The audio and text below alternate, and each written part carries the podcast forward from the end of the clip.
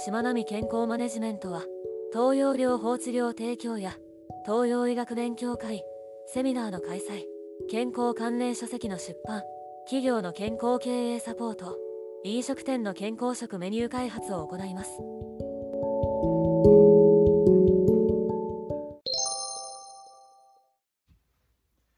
はじめまして、島根健康マネジメント代表の藤木です。今日はですね、健康経営、健康促進プログラムの作り方ということで、新しく本を出しましたので、えーその内容をですね、加味しながら、あー講座をですね、開きたいと思います。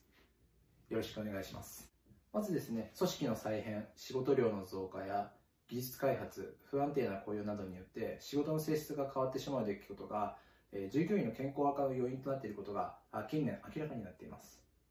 えこのことが体調を崩したり仕事のパフォーマンスやモチベーションを低下させたり不満が募ったり転職したりすることにつながっています、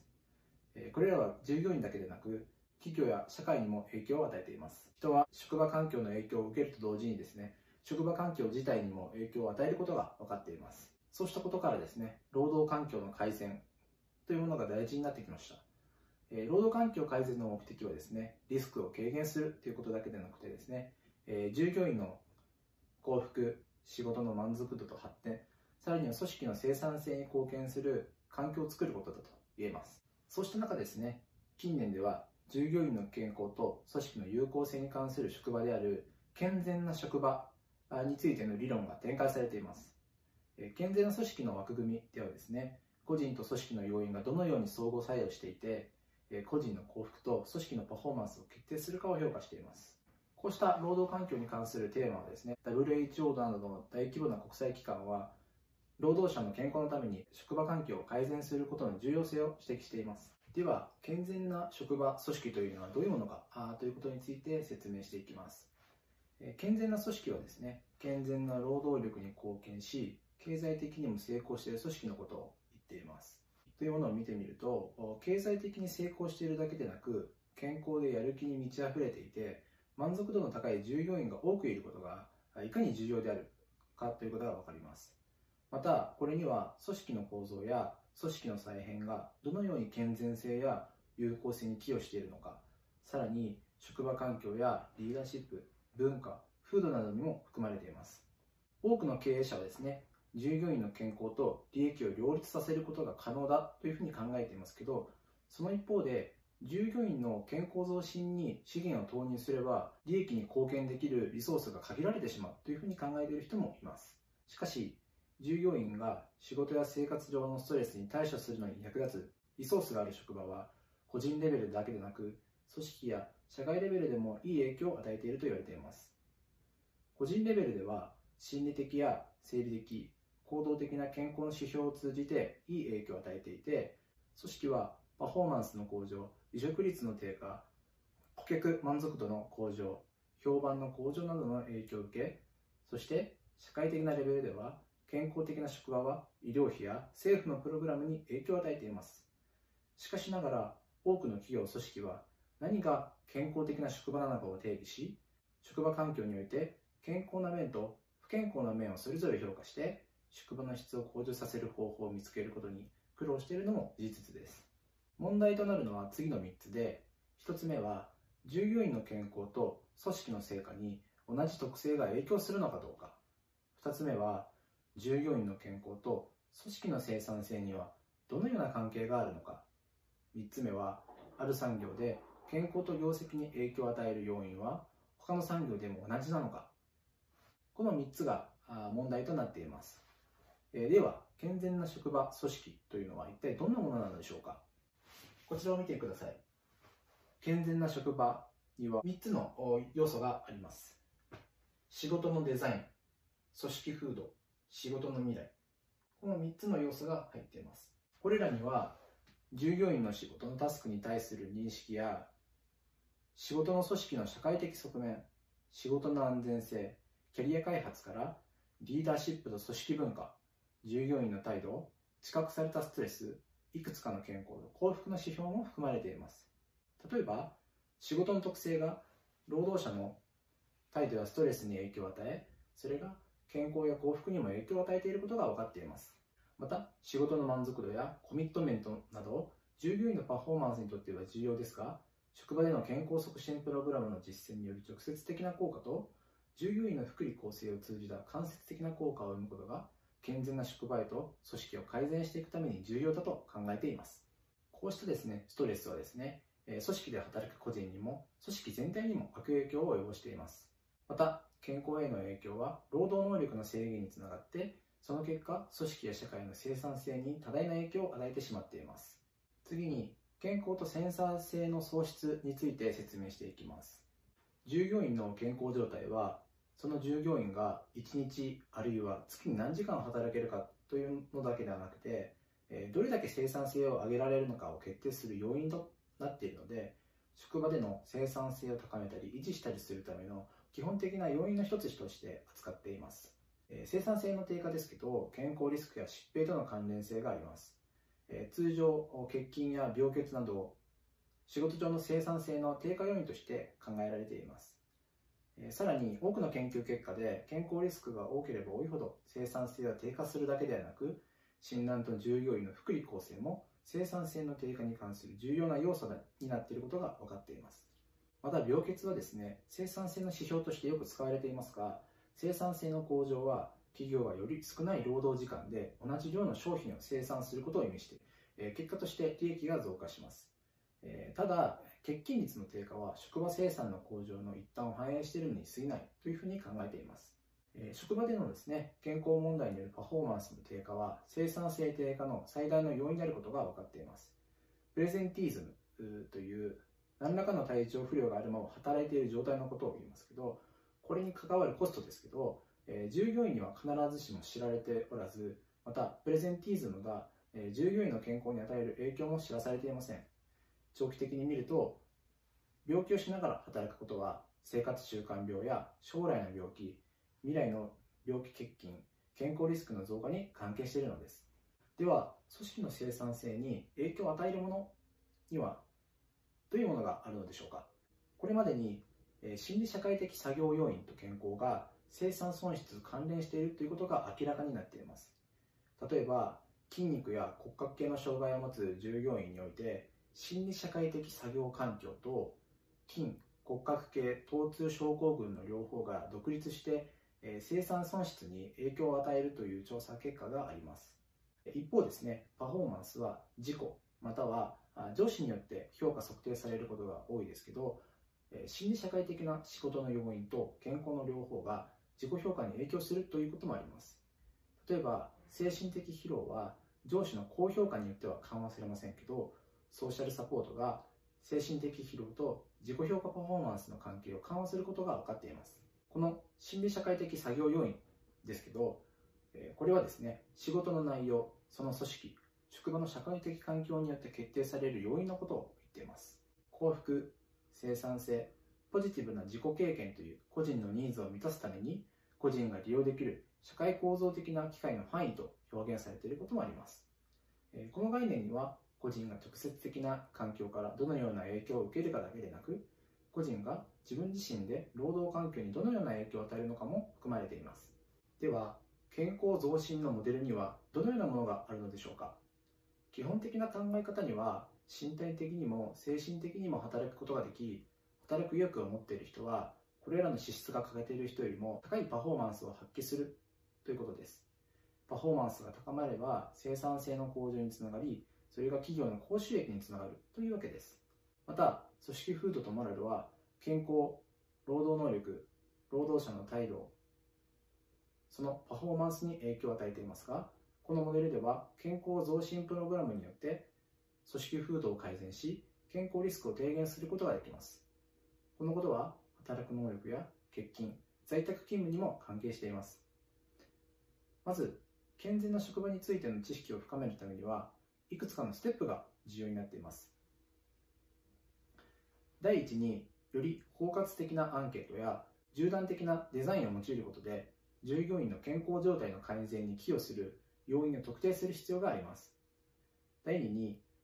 組織の生産に影響を与える要因を特定し、それが生産に直接的または間接的な影響を与えるかどうかを調査する必要がありますそして最後に仕事の組織化が従業員の幸福と組織の有効性にどのように関係しているのかについて評価、分析をする必要があります。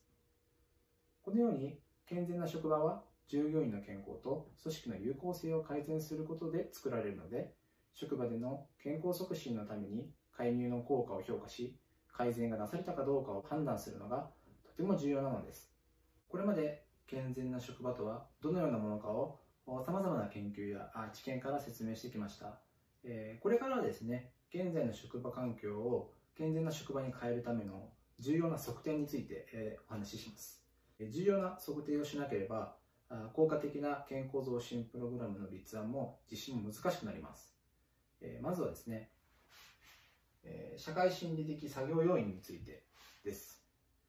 職場で重要な心理的、社会的要因を評価するために次の質問票を作成しました。この質問票にはですね、社会、組織レベル、タスクレベル、個人レベルの要因が含まれています。すべての要素は従業員の健康と幸福に関係しています。え、従業員が自分の仕事をどのように受け止めているかについての情報を収集するために使用してください。では、こちらのアンケートを見てください。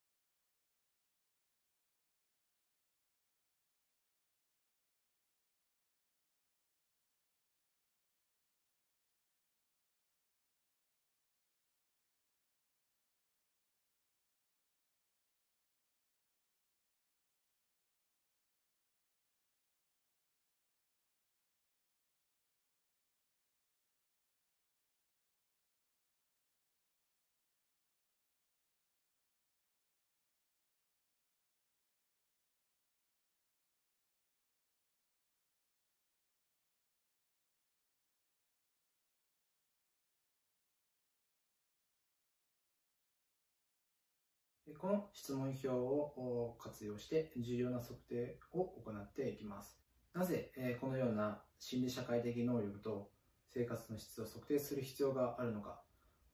ということですけど、これは従業員の心理作業的要因に対する認識ですね。この変化がですね、従業員の健康管理の生活の質の変化に関連することが明らかになっているからです。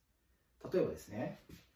リーダーシップと組織コメコミットメントが低下してしまうと健康状態が悪化するということが明らかになっています。また両方の時期に仕事上のストレスを報告した従業員は報告しなかった従業員と比較して健康状態のマイナスの変化のリスクが増加することが分かっています。さらに社会的環境とリーダーシップの改善を感じた従業員はそれを感じなかった従業員と比較して健康状態が改善する可能性が高く両方の時期に仕事の緊張を報告した人は、えー、緊張がなかった人に比べて健康のプラスの変化が減少しました。つまり心理社会的作業能力にプラスあるいはマイナスの変化が起こると健康感というものも同様にプラスまたはマイナスの変化が起こるのです、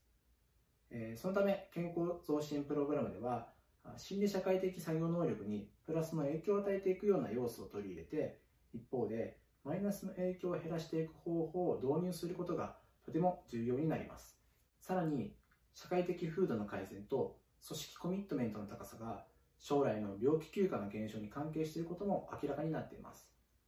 仕事の要求や仕事のコントロール、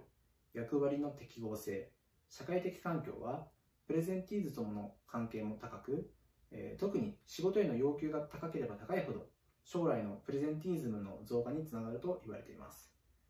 例えば自分の仕事のミスが人身事故に直結するような仕事あるいは経済的損失を被る可能性が高い仕事ではプレッシャーや責任が長年にわたってのしかかると精神的な不調をきたしてそこから身体的不調へとつながってしまいます。するとプレゼンティーズムに陥ってしまうのです。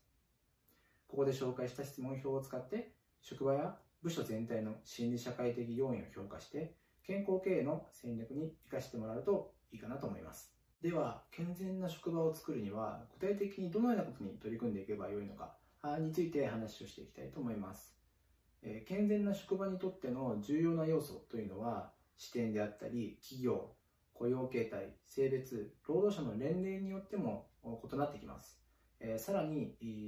こうしたことはですね、従業員の認識に基づいていることなので、えー、従業員が自分の仕事の状況をどのように認識しているかは、どの視点で働いているか、そして会社の規模にも関係してきます。例えば、小規模な会社で働く人は、大規模な会社で働く人に比べて、管理体制、上司のサポート、職場環境、感謝の気持ちをよく感じていると言われています。また、職場の状況は従業員によって異なる経験をする可能性があります。例えば、ある従業員はある状況をストレスとして認識するかもしれませんが、別の従業員はそうではないかもしれません。す、べ、てのストレスがすべての個人にも同じように影響するわけでないということは、以前の経験であるとか、異なる対処戦略、リソースがストレッサーとストレスの関係を緩和する可能性があるということです。えさらに、異なる視点での仕事は従業員の幸福度と関係があります。えまた、疲労困憊の症状は経理や事務の仕事で多く見られていて、えー、病欠率はですね、ホテルやレストランなどの仕事で最も高いというふうに言われています。えこのように職場によって、え重要な要素というのは変わるんですけど、その中でも次の要素が健康的な職場の成功の特徴として、え見られています。これが7つの特徴ですね。健全な職場の7つの特徴としてこちらに挙げています。1つ目が仕事の特性、2つ目が組織風土、3つ目が将来の仕事、4つ目が機能的リーダーシップ、5つ目が良好な職場環境、6つ目が個人の責任、そして最後に健康的なライフスタイル。この7つの特徴が健全な職場によく見られています。ですから、健全な職場に今の組織を近づけようとしたときに、この7つの特徴を抑えることがとても大事であります。で、この7つの特徴を抑えるために、企業の健康経営の一つとして健康増進プログラムを導入するということが挙げられています。この健康増進プログラムが病気欠勤を減少させて作業能力を向上させて精神的な幸福にプラスの効果を与えることができます。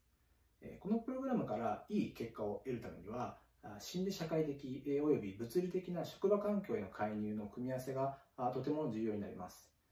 この介入に積極的に取り組んだ企業では健康な従業員が増えるといった効果が得られます。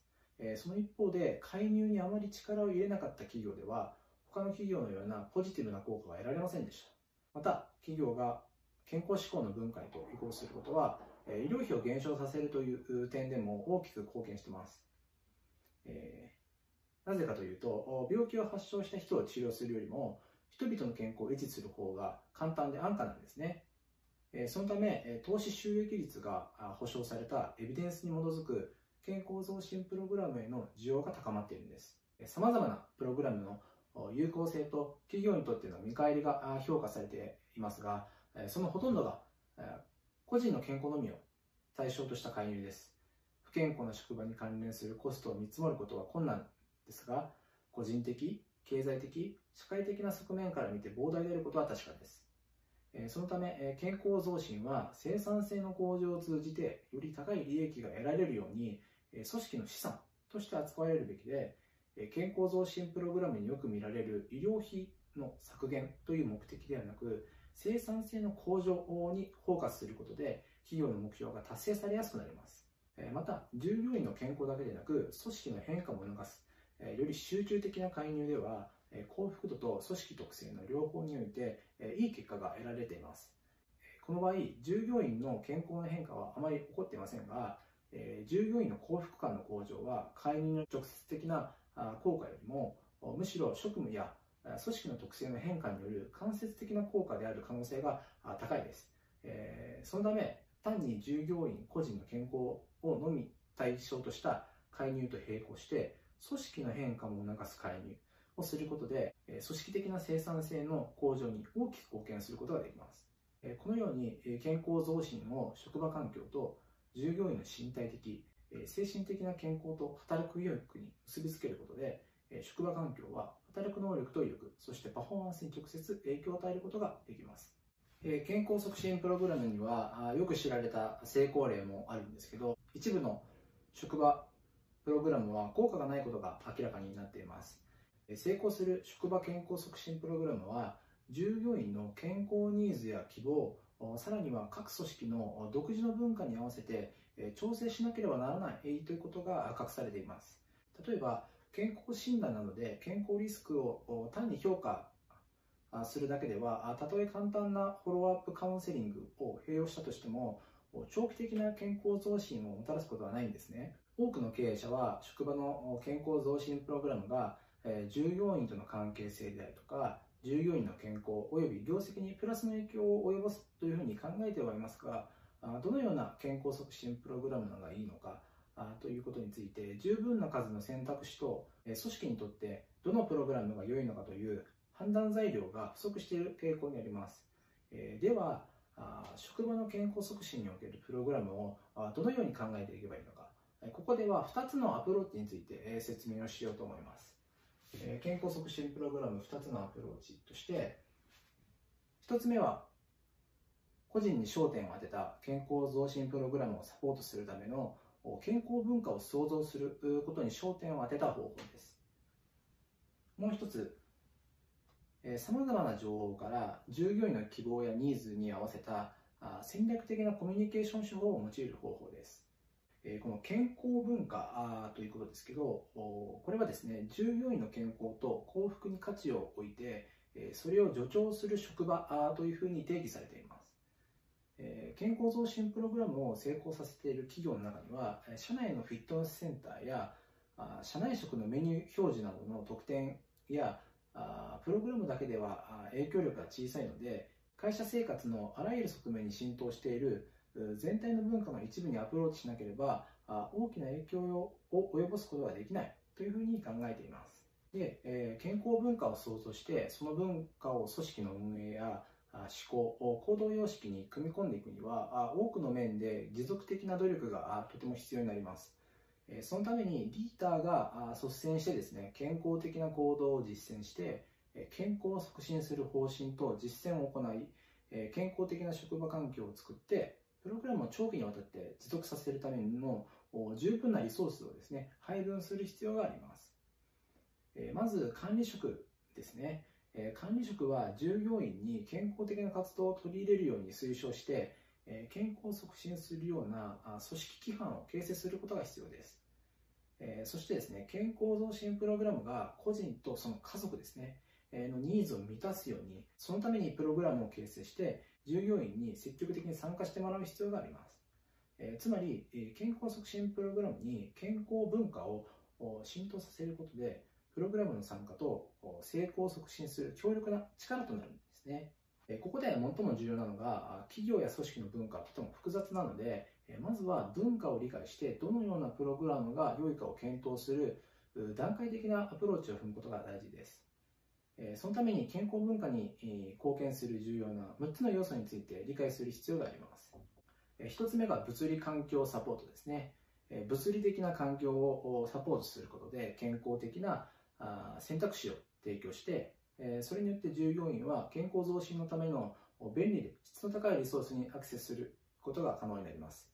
2つ目が社会環境サポートですね。社会的、組織的な期待や受け入れられた行動様式によって健康や幸福を促進することです。3つ目はリーダーですね。リーダーが従業員の健康と福祉が組織にとって重要であるということをことを言葉や行動、方針などを通して一貫して伝えていって、たとえプログラムがあすぐに経費削減につながらなくても、健康増進の取り組みに十分なリソースを割く必要がある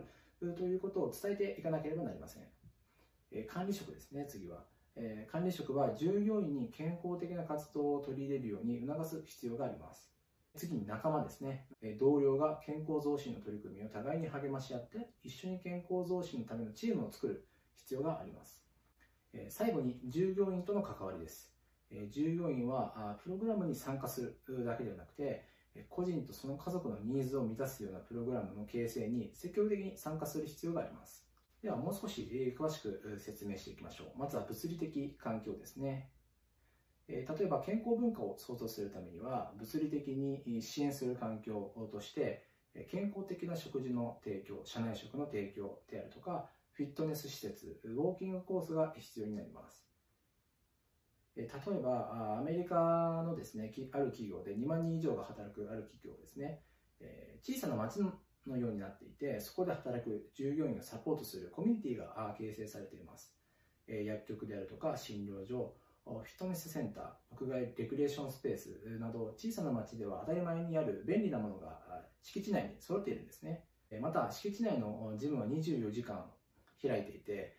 靴以外のトレーニングウェアを提供したり、フィットネス機器の小さなエリアが従業員オフィスの近くに点在していて、え従業員が仕事中に使用したりできるようになっています。またカフェや自動販売機は、え従業員がですね、健康的な食事に誘導されるようにデザインされています。え例えばですけど、サラダバーは赤、黄色、緑で色分けて、健康に悪いものから健康的なものへ、えー、と案内しています。えー、他の200人、程度のあちっちゃな企業ですね、健康促進プログラムの初期にですね、CEO がトレーナーを招いてですね、え通常の営業時間の後に会社の会議室でフィットネスクラスを開催していました。それからリソースが確保できるようになると、社内にフィットネスセンターを建設して、毎日エクササイズクラスを開催するようにしました。次に社会環境ですね。健康文化の確立には社会的に支持される環境も必要です。健康文化をリーダーが支持して健康的な行動規範をとって、え従業員の健康と幸福を重視していることをあらゆる行動で伝えることで、え社内の健康文化が構築されていきます。例えばアメリカのある企業の CEO ですね、自身の減量目標を社内で公表しました。あそうすることで健康文化のリーダーシップを示しました。でこれによって上級管理職は全員健康でタバコを吸わないようになりました。採用プロセスから、えー、業績評価、会社全体の戦略的計画まで、えー、企業文化やビジネス上の意思決定に、え、こうしたプログラムを完全に組み込む必要もあります。ですが、このようにして健康促進プログラムを導入しても、従業員が積極的に参加してくれるかどうかっていうのは、蓋を開けてみないと分かりませんよね。そこで、健康増進プログラムへの参加を促すためのヒントとなる事例があります。毎週ですね、チーム対抗で行われるフィットネスチャレンジという企画を立ててですね、金銭的インセンティブとグループダイナミックスを組み合わせることで、え従業員が継続的に運動する動機づけえというのが行われることもあります。え例えばですけど、社員を5つのチームに分けて、えその5つのチームいずれかに所属して、え毎週行われる運動プログラムの参加者数を競うんですね。えこうしたチーム対抗戦によって仲間同士のサポートであるとか、え透明性、え強制的な説明責任が賞金よりも身体活動の大きなインセンティブになるということが証明されていて、えある実験でですね、平均して90%以上の従業員が週に2回以上20分間の運動するという基準を達成することができたそうです。えさらにですね、家族の存在というのも健康文化の構築にとても重要になってきてます。えある研究はですね、配偶者があ肥満になるとですね、もう一方の配偶者が肥満になる可能性が37%増加するということが分かってるんですよね。この実験をですね、加味してある企業ではですね、職場のプログラムに家族の参加を許可したことで、プログラムに配偶者を含めなかった企業の2倍以上の平均従業員参加率を達成することができたというふうに報告されています。こうしたことを考えるとですね、え従業員は配偶者や大切な人を含めることによって、健康的あるいは不健康な行動に社会化される可能性があるということが分かっていただけたと思います。え、ですから配偶者や家族にもプログラムの提供例えば健康診断であるとか保険料のインセンティブフィットネスセンターの利用などを拡大するということは社会環境を変化させる良い方法だと言えます。次に従業員との信頼関係ですね。企業や組織に、健康文化を根付かせるためには、従業員のプログラム参加がとても重要なことは当然なんですけど、参加するだけではなくて、日々の意思決定に従業員を参加させるということで、プログラムへの賛同を得て、信頼を築く上で非常に重要になってきます。例えば、ある企業では、リーダーが従業員からの提案やフィードバックを歓迎しています。これはニーズ調査や定期的なプログラム評価の一環として、プログラムに関するフィードバックを求めていて、将来の設計に反映させています。また、組織のリーダーは、従業員にとって身近な存在であることが多いので、従業員が非公式な場でも気軽に声をかけ、考えを共有できるようにすることで、一緒になって取り組んで参加しているという一体感をですね、生み出すことにつながるんですね。えー、つまり組織は健康増進の取り組みに熱意と関心を持たせて、単なるプログラムではなくて、真のプログラムへと移行させる必要があるんですね。もちろんですね、あの外部のコンサルタントに依頼すれば、迅速かつ容易なプログラムのパッケージを導入することが簡単なんですけど、組織に健康文化を根付かせる、創造するっていうことは、外部の人では不可能なんですね。なので大切なのは企業理念に組み込まれたものからキャリアであるとか感情、経済、身体、そして社会的な幸福をサポートするポリシーであるとか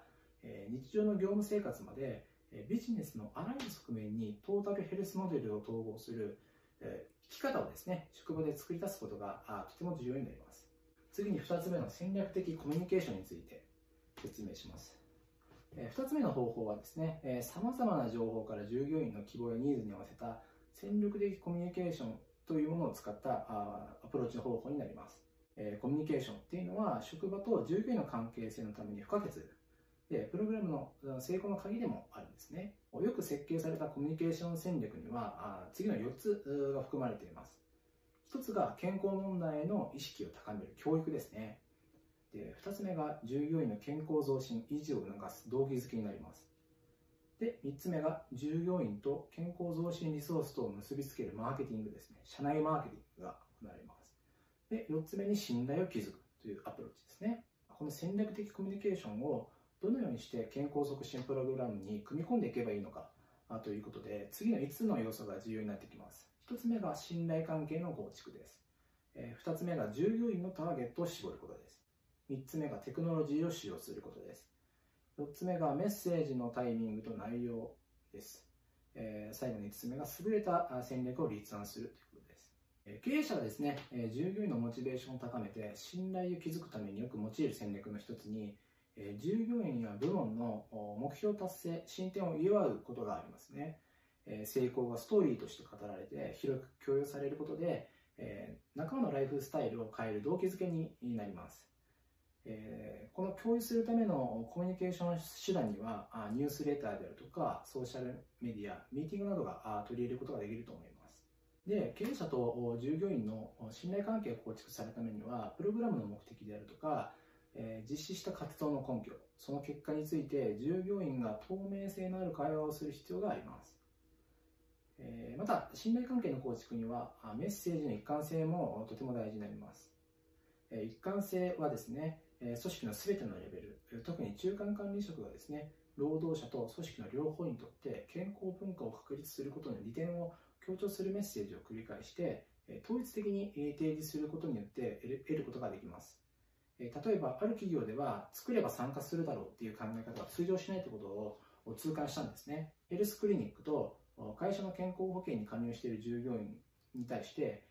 処方前の薬を無料で入手できるっていう薬局がオープンしたんですけど、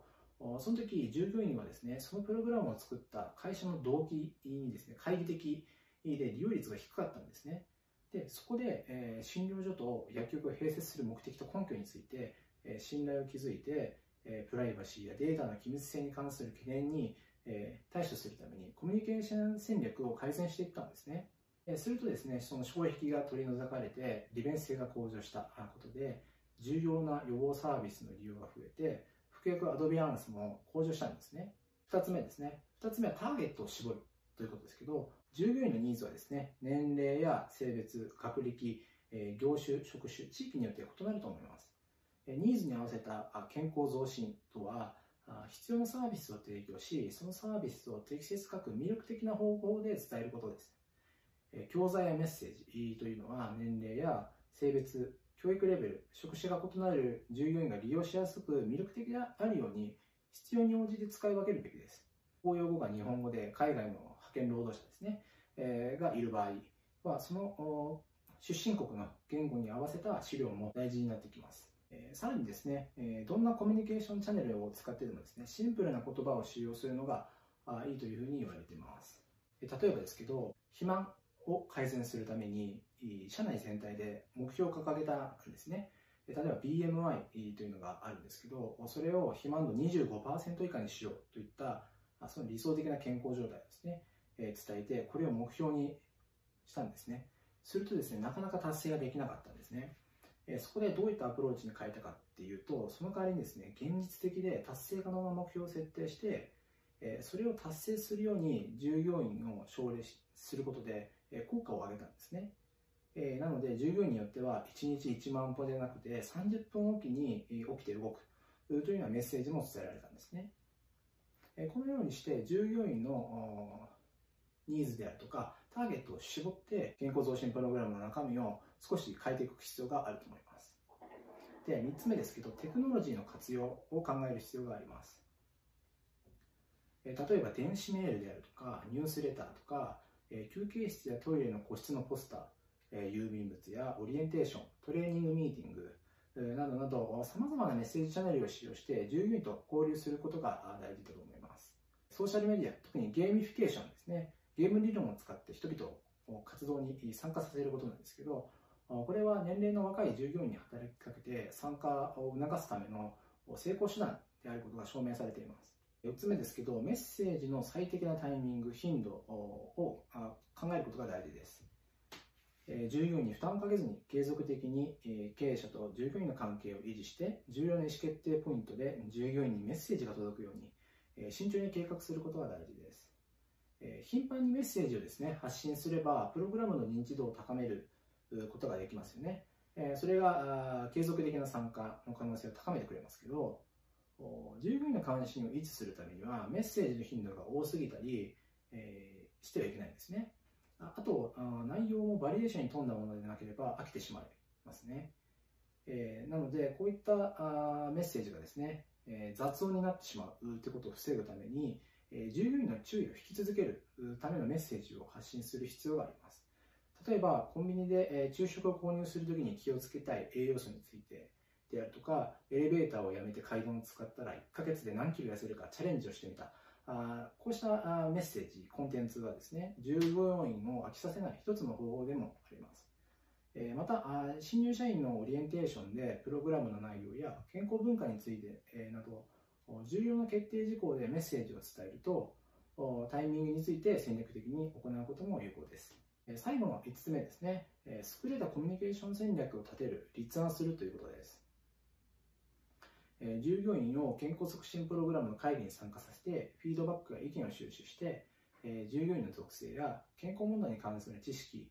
態度、信念、ニーズであるとか、え関心や健康増進のために直面する障害についてできるだけ詳しく知ることが必要だと思います。えこのような調査がですね、プログラムを改良する上でとても重要になってきます。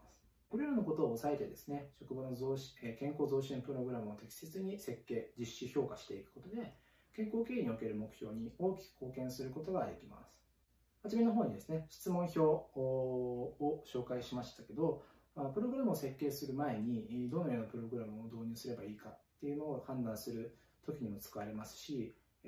プログラムを導入した後に従業員の意識がどのように変わったか、その前と後ですね、比較するためのアンケート用紙でもあるので、質問票をうまく使ってえー、健康増進プログラムをうまく導入して、えー、成功できるように、えー、することがとても重要かなと思います。えー、以上で、えー、健康経営の健康増進プログラムの作り方について、えー、簡単に説明をさせていただきました。ご視聴ありがとうございます。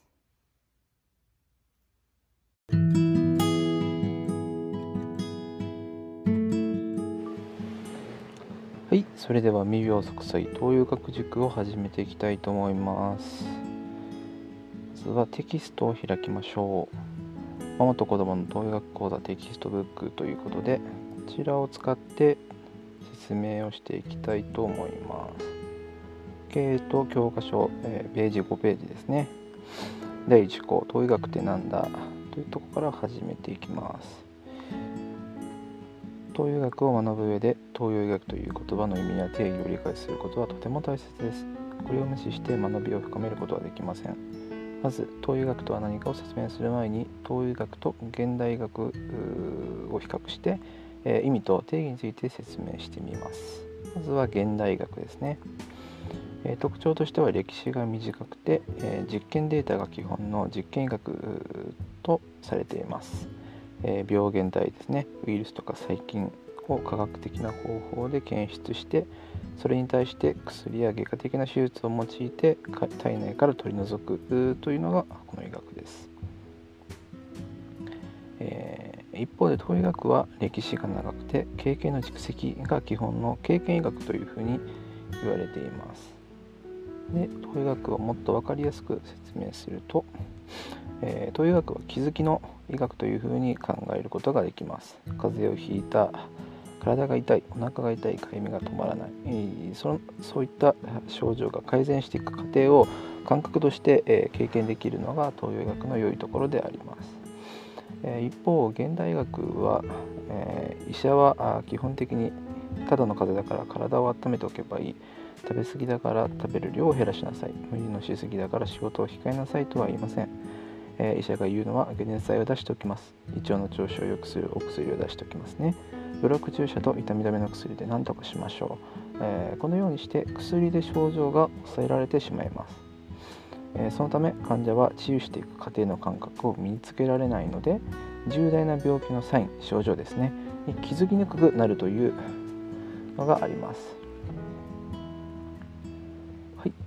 それで東洋学について学ぶ前に、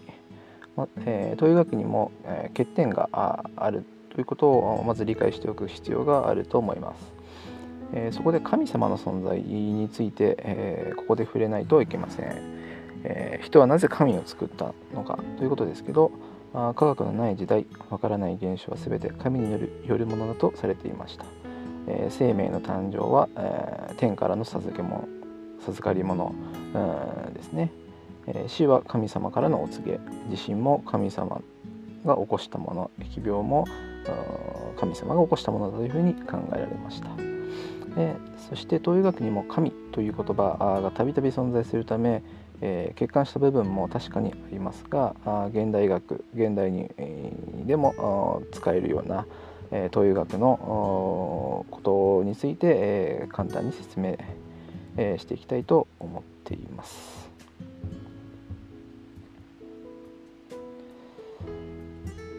そうですね。で、えー、またテキストに戻ります。えー、テキスト8ページですね。気とは何かということですけど、東医学には現代学にないものがあります。それが気という概念です。気は目で見ることができず、その存在を理解することはとても難しいです。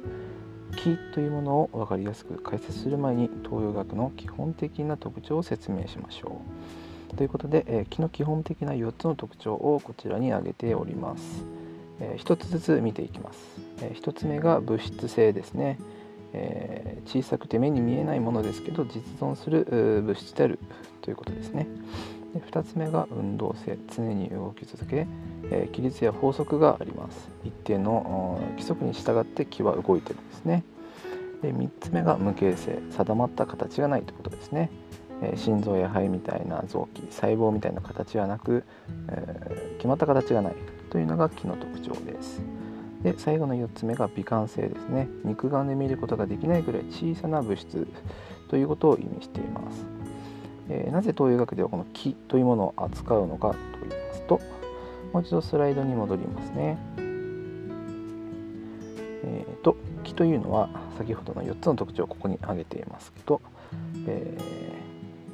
目には見えないが確かに存在しているわけですけどもしこの木が失われるっていうことはそれはイコール死を意味しているというふうに考えます。で次に決まった形がない決まった形ができてしまうとしこりや腫瘍になることですねまあがん細胞にもなりますで規則正しく動いている。気が規則正しく動けなくなると気が滞ったり気が逆行したりして病気が起こります。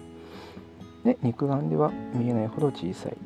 肉眼で見えるほど大きくなるとコリッとして、えー、現れていきます、えー、つまり全ての病気は気から始まるということが病気という言葉の由来なので、え4つの特徴からこう逸脱しないようにするのが東洋医学というふうに考えられています。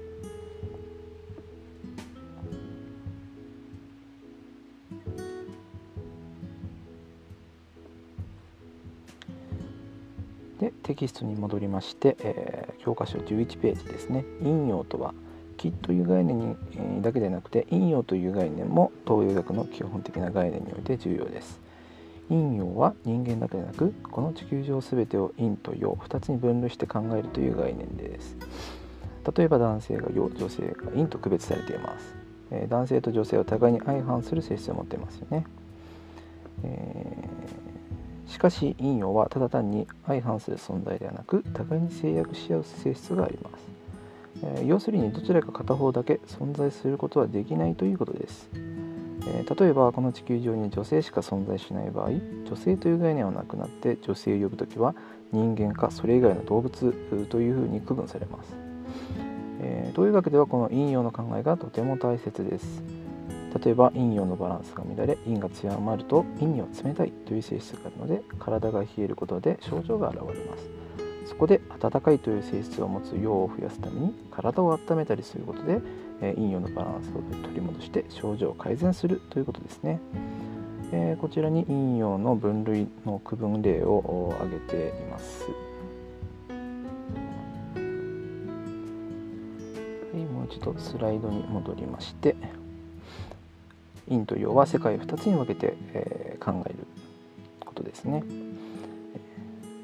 この陰と陽のバランスを整えて保つのが東洋医学ということになります。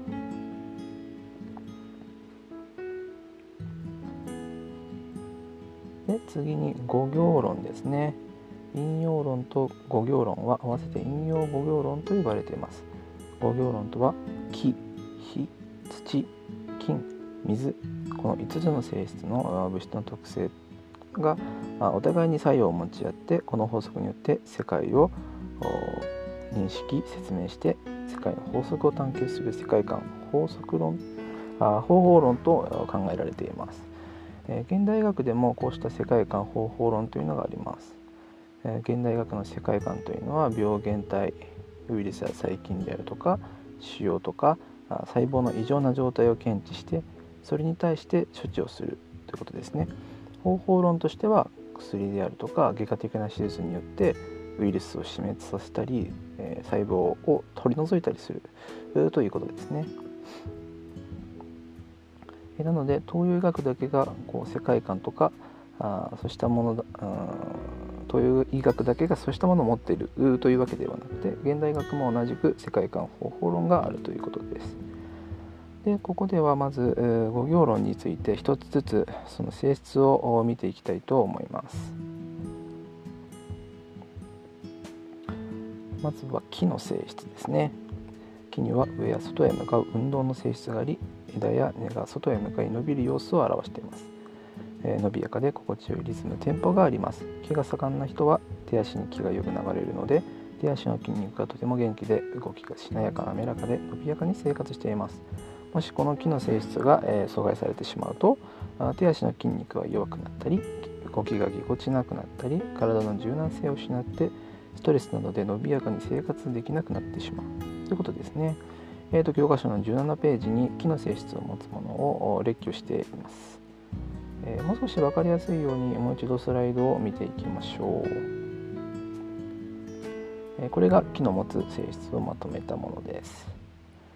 えーと、まず上からいきましょうね、えー、怒ると頭に血が上るということは血の流れに異常が出るということですけど怒るということは木が激しく揺れるということを意味しているので木の性質を持っています。また春になると調子を崩すということですけど春は木の枝葉が伸びたり青々と生い茂ったり新しく芽が出るそういった時期であるのでえ春は木の性質に含まれています。次に風ですね。え風に当たりすぎると調子を崩すという性質を持つのが木ですけど木は強い風に 当たるとその本来のスムーズな動きですね。が失われてしまうので風も木の性質に含まれています。でその下の爪ですね。爪は根っこや枝先を意味しています、えー、なので、え爪の色や形に異常が出ると木の性質が不足しているのだというふうに考えます、えー、その下歩きすぎ動きすぎると調子を崩すとありますが、えー、木が激しく動いたり枝葉が動くと葉っぱが抜けたりしますよね、えー、そういったところもあるので、えーと、木の性質が歩きすぎ動きすぎというものを持っています、で上に行って、えー顔色や皮膚が青くなる。というのは血のスムーズさが失われている状況を意味しています。青々と生い茂る。というので青という色が木に与えられているので木の性質を持っていると言われます、えーその次ですね。筋肉が疲労すると酸味のものを無性に食べたくなる。ということですけど、えー筋肉も木の性質を持っていて、えー酸味ですね。筋肉が疲労するとクエン酸を取ることで疲労回復につながるので酸っぱいものレモンとかを食べたくなる。というので、えーこの酸味というのも木にえ該当しています、えーその下、えー五臓の肝六腑の胆これも木の性質に含まれています、えーと五臓の肝は気血心液の流れをスムーズにする働きがあるわけですけど、えー肝が失調すると気血心液の流れが滞るのでスムーズさが失われてしまいます。こういった性質があることで木に含まれています。えーと胆も五臓六腑の働きを統括しているので、え五臓六腑の働きが悪くなるとやっぱスムーズさ気血心液とスムーズさがなくなってしまうのでこれも木の性質を持っているというふうに考えられました。は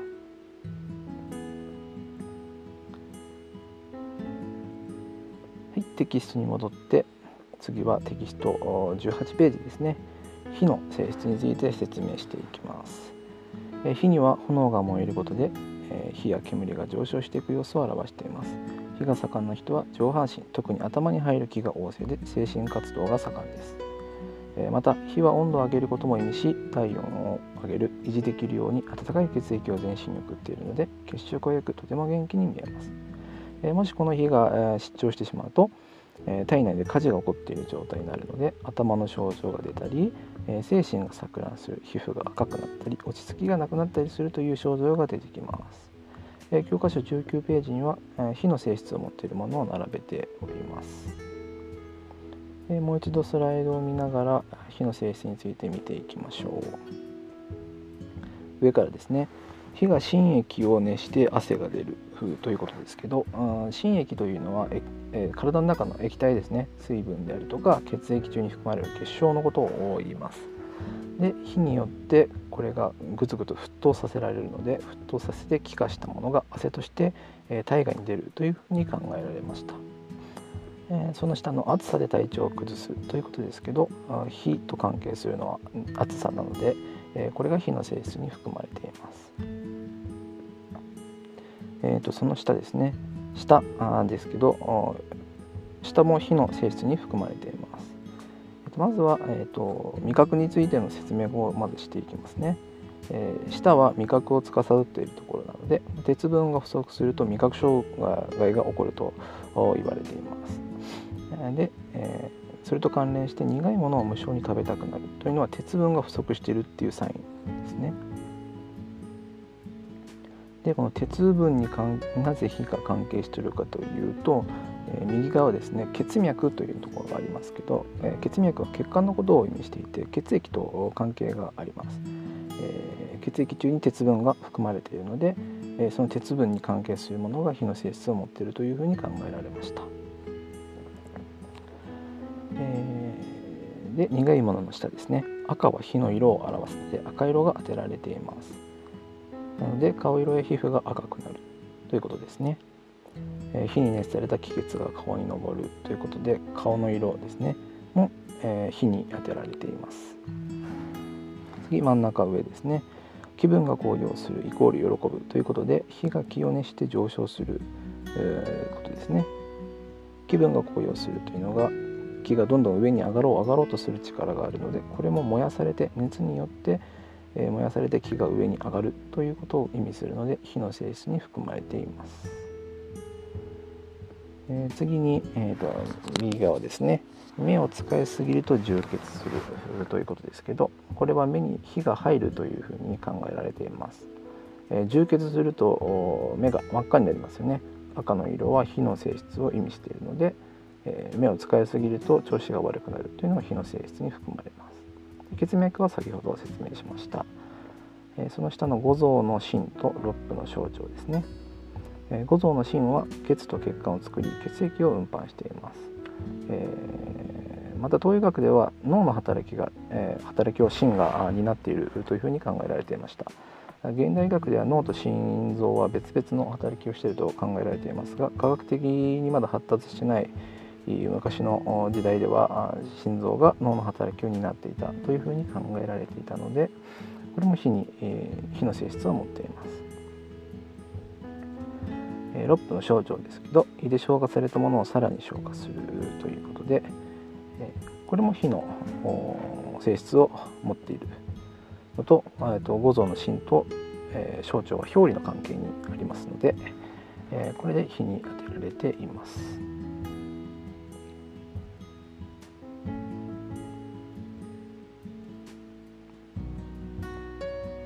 はい、テキストにテキストに戻っていただいて、えーと、教科書20ページですね。今度は土の説明をしていきます。土は農業を意味しています。農作物が育つと収穫をしますね。この性質から土は受け入れる二重を受けるなど栄養を貯蔵する意味を持っています、えー、この土が盛んな人は栄養を体内に蓄える能力が高いので体が豊かで皮膚や筋肉に潤いがあって元気です。もしこの土が、えー、失調してしまうと体内に栄養を蓄えすぎることで便通の異常ですね、えー、便秘になったりとか胃腸の症状あと肥満になりますね、えーと、教科書21ページが土の性質を持っているものを列挙しています、えー、もう少し分かりやすく説明するためにもう一度スライドを使っていきますね。はいまずは上からいきましょう。皮下組織は栄養を蓄えるところというふうにありますが皮下組織は脂肪組織がたくさんあるとこなのでで脂肪は栄養を貯蔵しておくためのものなので、えー、ここの皮下組織というのが土の性質に含まれています、えー、次の口と唇よだれですけど栄養を貯蔵しておくのが土の性質なので口は食べ物を飲み込むところ唇は食べ物の入り口よだれは口から出る液体ということで食事栄養に関して関係が深いので土の性質を持っていると考えられます。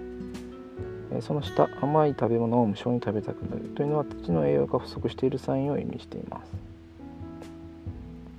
例えばじゃがいもとか人参さつまいもなどの野菜類は根菜類と言われますけど、えー、土の栄養をいっぱい、え、吸収しているので甘く感じると思います。そういったことからも甘い味というのが土の性質を持っているというふうに考えられました。えー、とあと土は、えー、黄色の性質を持っているというふうに考えられています。で黄土色というのがあるんですけどこの色は大地を連想する色なので、えー、土の性質が低下してしまうと顔色や皮膚が黄色っぽくなるというふうに考えられています。えー、右上に上がって湿度が高くジメジメすると調子を崩すということで湿の性質も土に含まれています。土は、えー、ジメジメ、えー、していた方が栄養をしっかり蓄えれるのでですけどあジメジメがあひどくなると水っぽくなってしまうので、えー、これが調子を崩すというふうに考えられています。え次に座りっぱなしは考え込むと気が停滞する、えー、かっこ血行が悪くなるというふうにありますけど座りっぱなしということは土を耕さない状態ですね、えー、そういう状態なので土がどんどん痩せこけていくというふうに考えています、え考え込むこともまた動かないことと同じなので、え座りっぱなしと考え込むというのが土の性質に含まれています。次の下の五臓の比ドロップの E ですね。五臓の火は栄養を五臓に運ぶ血管を管理する6分の胃は飲食物の消化ということで栄養に関しての臓器と6分の関係があるので、えーと、と胃は土にの性質を持っているというふうに考えられました。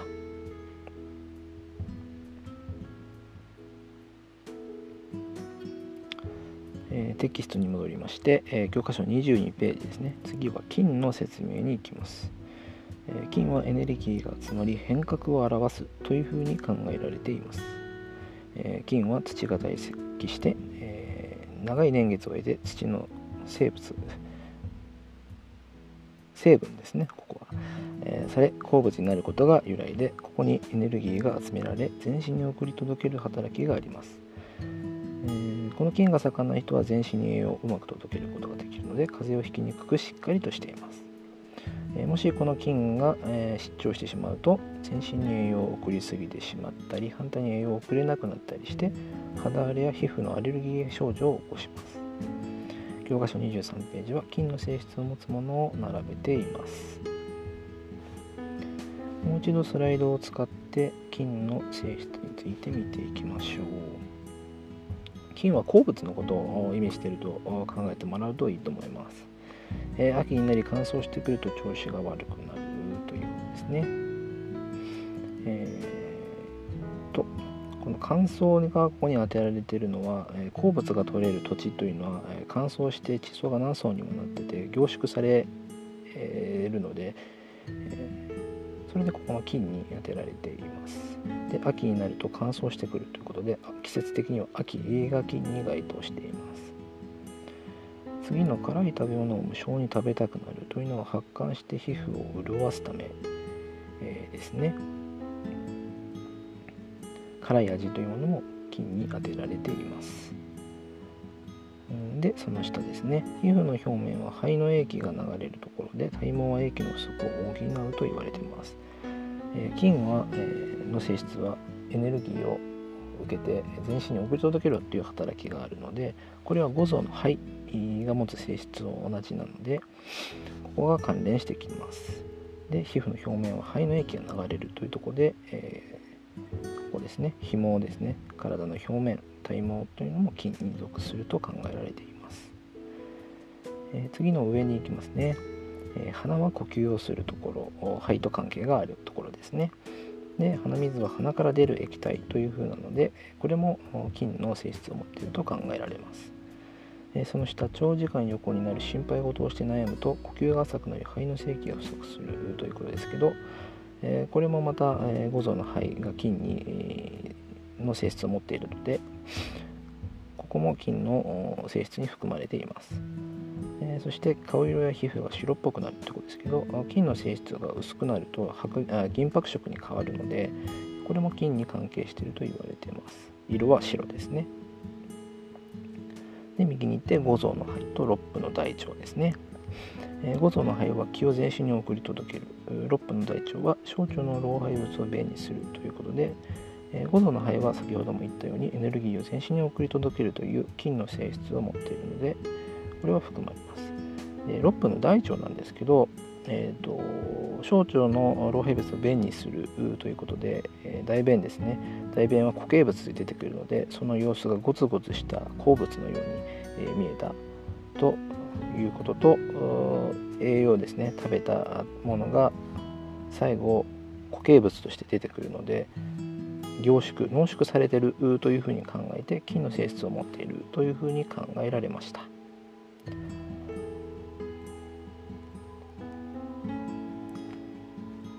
い、テキストに戻りまして教科書24ページですね、えー次は水ですね。水の性質は潤いを与え滋養する性質を持ち下へ流れる。そのため、えー特に下半身腰から下ですね。を栄養していると言われています。また寒涼の性質を持っているので体の余分な熱を吸収し体を冷まします。えこの水が異常になると水が氾濫するような症状ですね。むくみだとか、えー排水腫のようなあ肺が肺が水に、えー埋もれて息苦しい、えーこういった症状が起こるのがあります。えーと25ページには水の性質を持つものを並べております。スライドにもう一度戻りまして水の性質を説明しますね。まずは、えー寒い冬に調子を崩すということですけど寒涼の性質を持っているので、えー寒さ冬というのが水に該当します。その下強強すると寿命が縮むということが正気が減るということですけど、えー驚いたりすると寿命が縮んだとか言いますよね、えそういうことで、え寿命が縮むというのは正気が減るというふうに考えられているので、え驚いたり、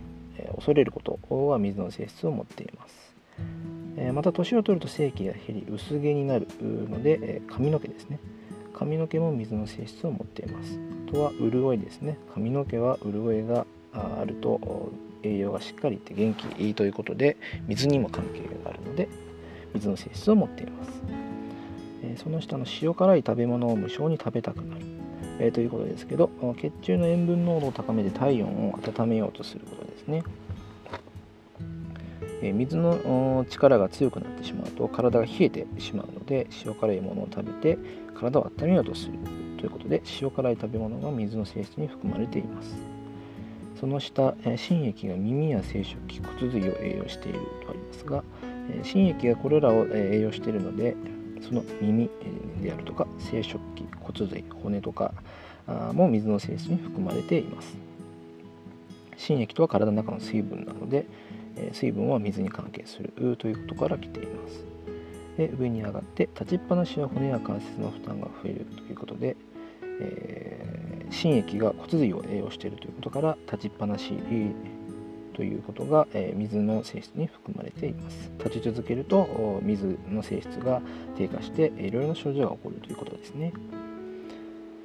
でその一番下ですね。唾液は耳の近くにある唾液腺から分泌されるので、え水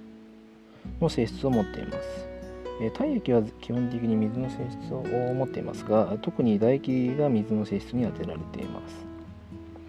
で耳の近くということで耳は心液が栄養しているのでここと関係が深いのです、えー、上に上がって五臓の腎と六腑の膀胱ですね。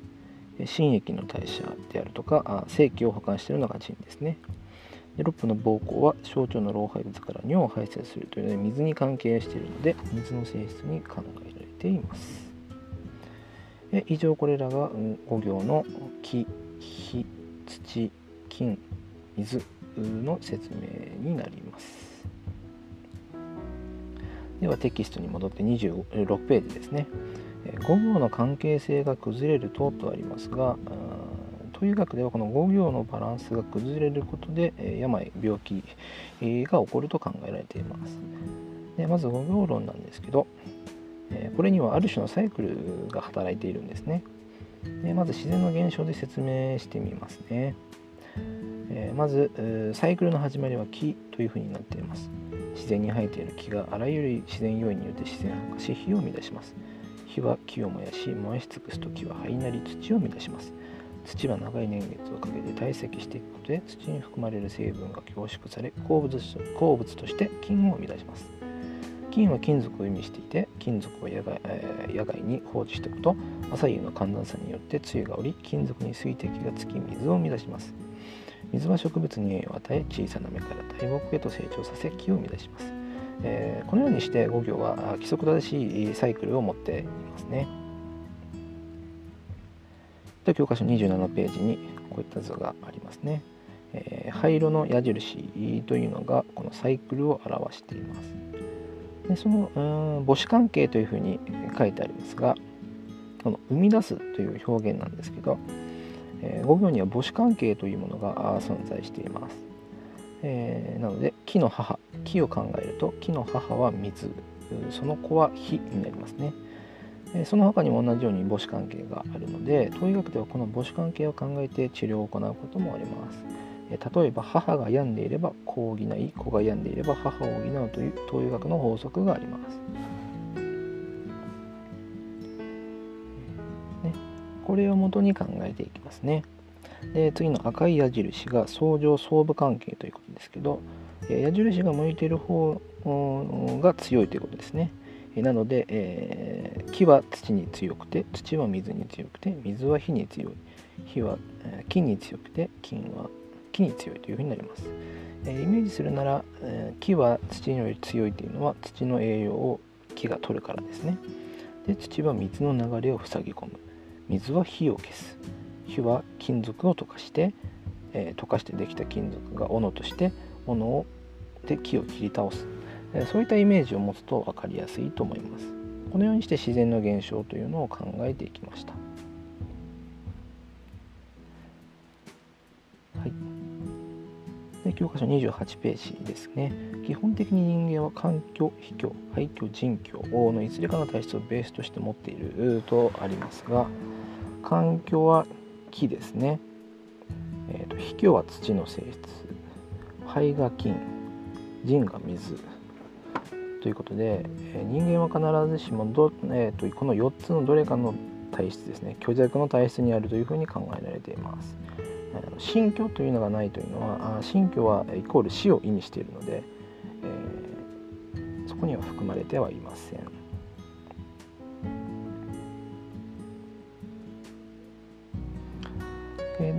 で教科書29ページですね。これでまず環境体質の人の基本的な五行バランスというものをまず見ていきます。環境などで木の性質が少ないので母子が母子の水と火が弱いですね。一方で金と土というのは相国相武関係になるので高まってきます次に卑怯体質の人の基本的な五行バランスですね卑怯なので土が弱くなって母子の火と金が弱くて一方で木と水の性質が高まるということですね。廃墟の人の基本的な五行バランスです。えー、肺は金なので金が低下していて母子の土と水も下がっています、えー、その一方で木と火の性質は高まりやすいです、えー、最後に人魚の人の基本的な五行バランスです。人は水なので水の性質が落ちます。で母子の金と木も下がります。一方で火と土は相武相乗関係にあるので性質が強くなります。こういうふうに考えられていきます。で人の症状はこうしたものによって、例えば水の流れを塞ぎ止める土の量が増え土が旺盛になること、土が旺盛になることでこの人居のバランス人居の人の体質がさらに人が傷められて症状が起こったりあるいは火ですね。火の勢力が強くなりすぎて腎が弱くなって病気が起こる。あとはこの過程で気とか筋ですね。こういったものが低下する。というのもありますしもっと言えばこう腎虚なので腎がもっと拒してくる。腎がもっと不足すれば起こってくるのもありますけど基本的には123ですね。をベースに考えられています。これは基本的なものなのであとは季節的なものであるとか人によってもあの卑怯だったら、えー、その度合いというのは変わってくるので、えー、また少しずつそこでは変わってくると思います。あと50歳になると環境ですね。肝血肝臓の血が不足して、えー、肝虚になったり、え、60歳になると腎ですね体の、栄養するものが不足してくるので、人居体質になるというふうに言われているので年齢というのも一応加味されながらこの一人一人の五行のバランスですねを考えていくというのが東洋医学というふうになります。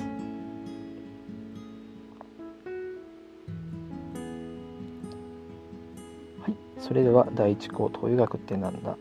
を終了します。Música